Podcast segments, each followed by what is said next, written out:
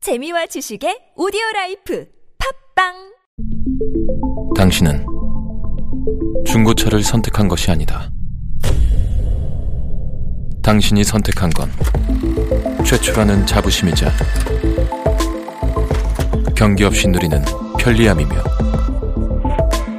BMW만의 격이 다른 책임감. 당신은 BMW의 선택을 선택했다. BMW 프리미엄 셀렉션.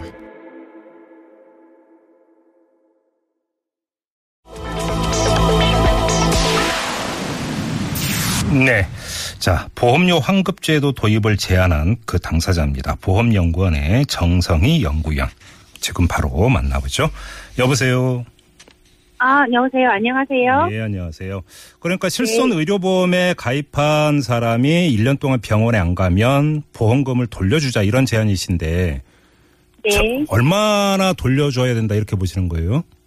아, 그 부분에 대해서는 감독당국하고 이제 그 올 초부터 계속 연구를 해왔는데, 예. 이게 꼭 보험료를 돌려준다는 방식도 있고요. 네. 그 다음 연도에 보험료를 할인해주는 방식도 아, 있습니다. 예, 예. 네, 그래서 음. 그 두 가지를 다 여, 여러 두고 검토를 하고 있고요. 어, 네. 네, 네. 뭐 해외 사례 같은 경우에는 음. 1년간 청구하지 않았을 때 뭐 2, 3개월씩 보험료를 돌려주는 사례도 어, 있습니다. 예. 연구원님께서 네, 저희는- 뭐 이거 연구하시는 동안에 네. 보험사들로부터 눈총 안 받으셨어요? 전형이 직접 봤죠. 근데 왜냐하면 회사에도 보면은 예. 네. 이제 보험료가 일단 기본적으로 좀 보수적으로 책정이 돼서 네. 그렇게 환급이나 할인에 대한 재원이 우선적으로 마련이 되고 음. 그 부분에 대해서 덜 쓰거나 안 쓰신 분들을 돌려주는 제도거든요. 예. 그 취지는 뭐 그러면- 충분히 뭐 보험 소비자 네, 네. 입장에서는 뭐 적극 환영할 제안이라고 생각을 하는데 문제는 보험사 네, 네. 반응이 정말 궁금한데요. 보험사는 뭐라고 하던가요?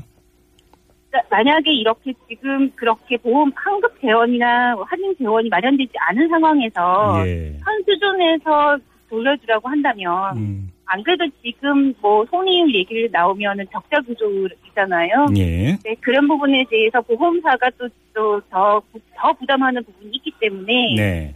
네, 그 지금의 보험료 수준에서 환급 제도를 어, 시행을 했을 때 보험사 입장에서 굉장히 부담해야 될 부분이 큰 부분은 사실입니다. 음. 근데 지금 말씀을 듣다 보니까 당장 이런 생각이 드는데 저 이제 그 병원을 잘 찾지 않는 소비자 입장에서는 뭐 할인을 받든 환급을 받든 좋은데 보험사 네. 입장에서 앉아서 손해는 안 볼 거 아니겠습니까? 그러면 그래서 네. 병원을 상대적으로 많이 찾는 노약자에게 보험료를 올릴 수도 있지 않습니까?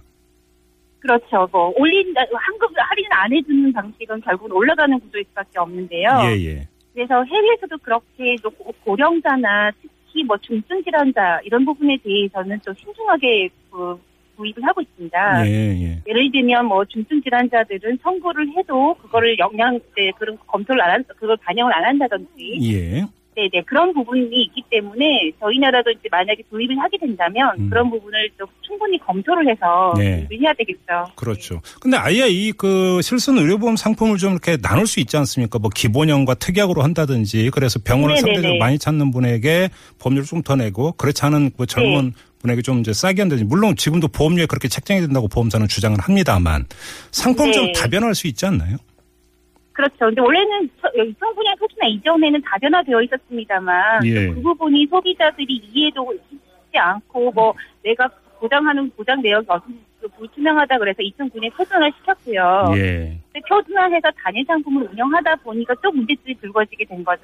음. 그래서 지금 이제 검토하고 있는 게 기본하고 특약으로 이원하자는 구조인데요. 예, 예. 네네. 그럼 그 특약 같은 경우는 이제 지금 과잉주에 노출되어 있는 도수나 이런 부분을 좀 빼서 음, 예, 예. 네, 이런 부분은 필요한 사람만 별도 보험료를 더 내고 가입하는 형태로 음, 네, 그러니까 접근하고 있습니다. 네, 기본 보험료는 좀 낮게 이제 그 낮게 조정을 하고 대신 정말로 네. 필요한 어떤 치료가 필요한 분들에게는 특약을 해서 이제 추가로 보험료를 내게 한다든지 이렇게 한- 하자는 말씀이신 거죠? 그렇죠. 네, 그러면은 이제 기본형만 가입을 하는 사람들은 예. 지금보다 훨씬 낮은 보험료로 음. 가입이 될 수 있겠죠.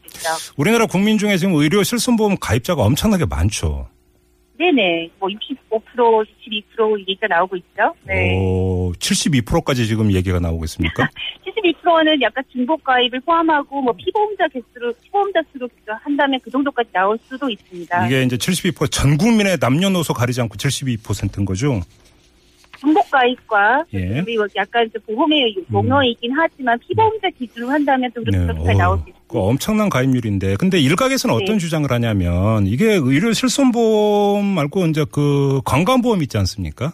네네. 이 보장폭을 좀그 넓히면 의료 실손보험의 여러 가지 이제 문제점을 상당히 그 해소할 수 있다 이런 이런 주장도 있던데요.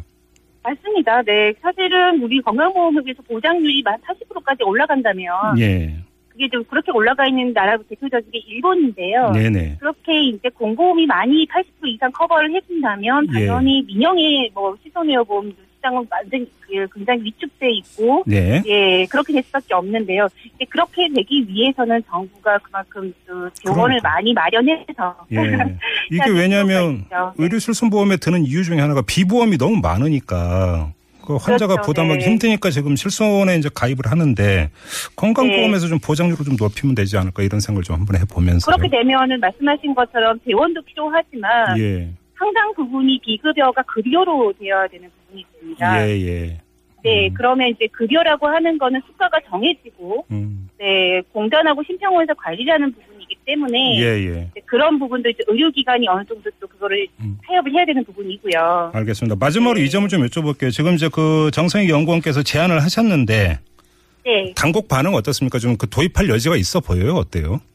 네 일단 보험료 차등 부분은 좀- 그 지난번에도 계속 얘기가 예. 나왔었고 일부 가, 많은 과다 이용자들이 보험료 정 어, 대부분의 보험료 정가를 이어지니까 예, 예. 이 부분을 차단하기 위한 제도 마련이 필요성을 인지를 하고 있고요. 네. 그 방식이 환급이냐 할인이냐는 음. 것은 좀 더 두고 검토를 해야 될 필요가 있습니다. 예, 알겠습니다. 아무튼 좀 그 제도 개선에 대해서는 많은 국민들이 아마 동의를 할 것 같아요. 좀 구체적인 강론이 나오면 다시 한번 연결하도록 하고요. 자, 오늘은 여기서 네. 마무리할게요. 고맙습니다.